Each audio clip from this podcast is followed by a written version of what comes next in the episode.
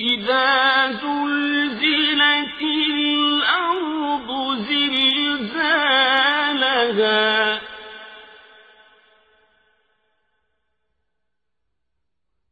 وأخرجت الأرض أثقالها.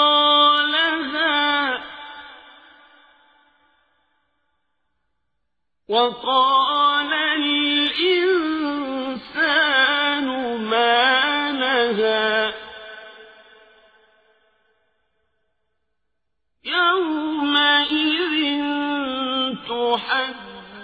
تحدث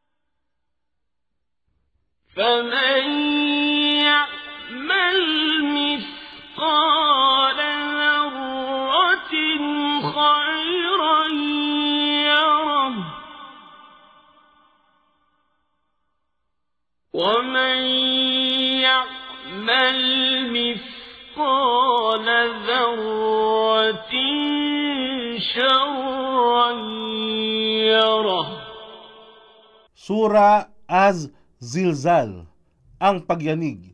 Sa ngalan ng ala, ang mahabagin, ang maawain.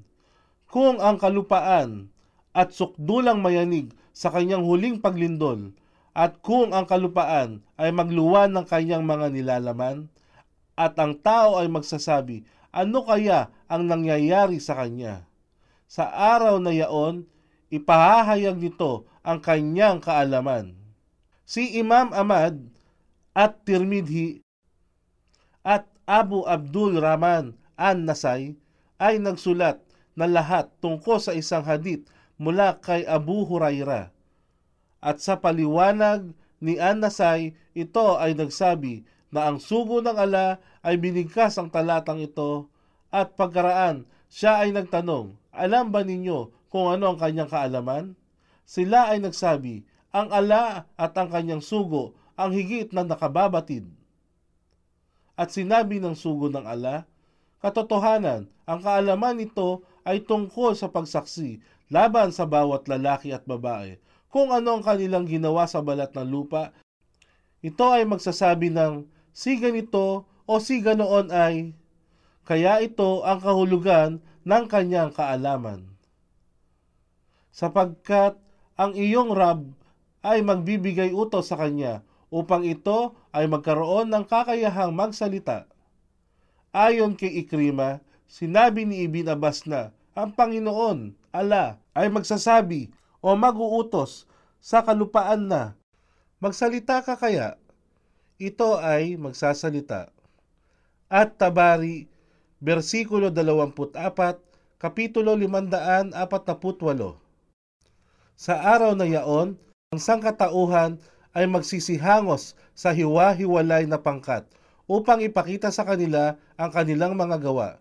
Kaya't sino man ang gumawa ng katiting na timbang ng kabutihan, ito ay tiyak na kanyang matutunghayan. Sa Sahih Bukhari, itinala ayon kay Adi na ang sugo ng ala ay nagsabi, matakot sa apoy, kahit sa pamamagitan lamang ng kalahating bahagi ng datiles ay magkawang gawa at kahit man lang sa pamamagitan ng isang mabuting salita.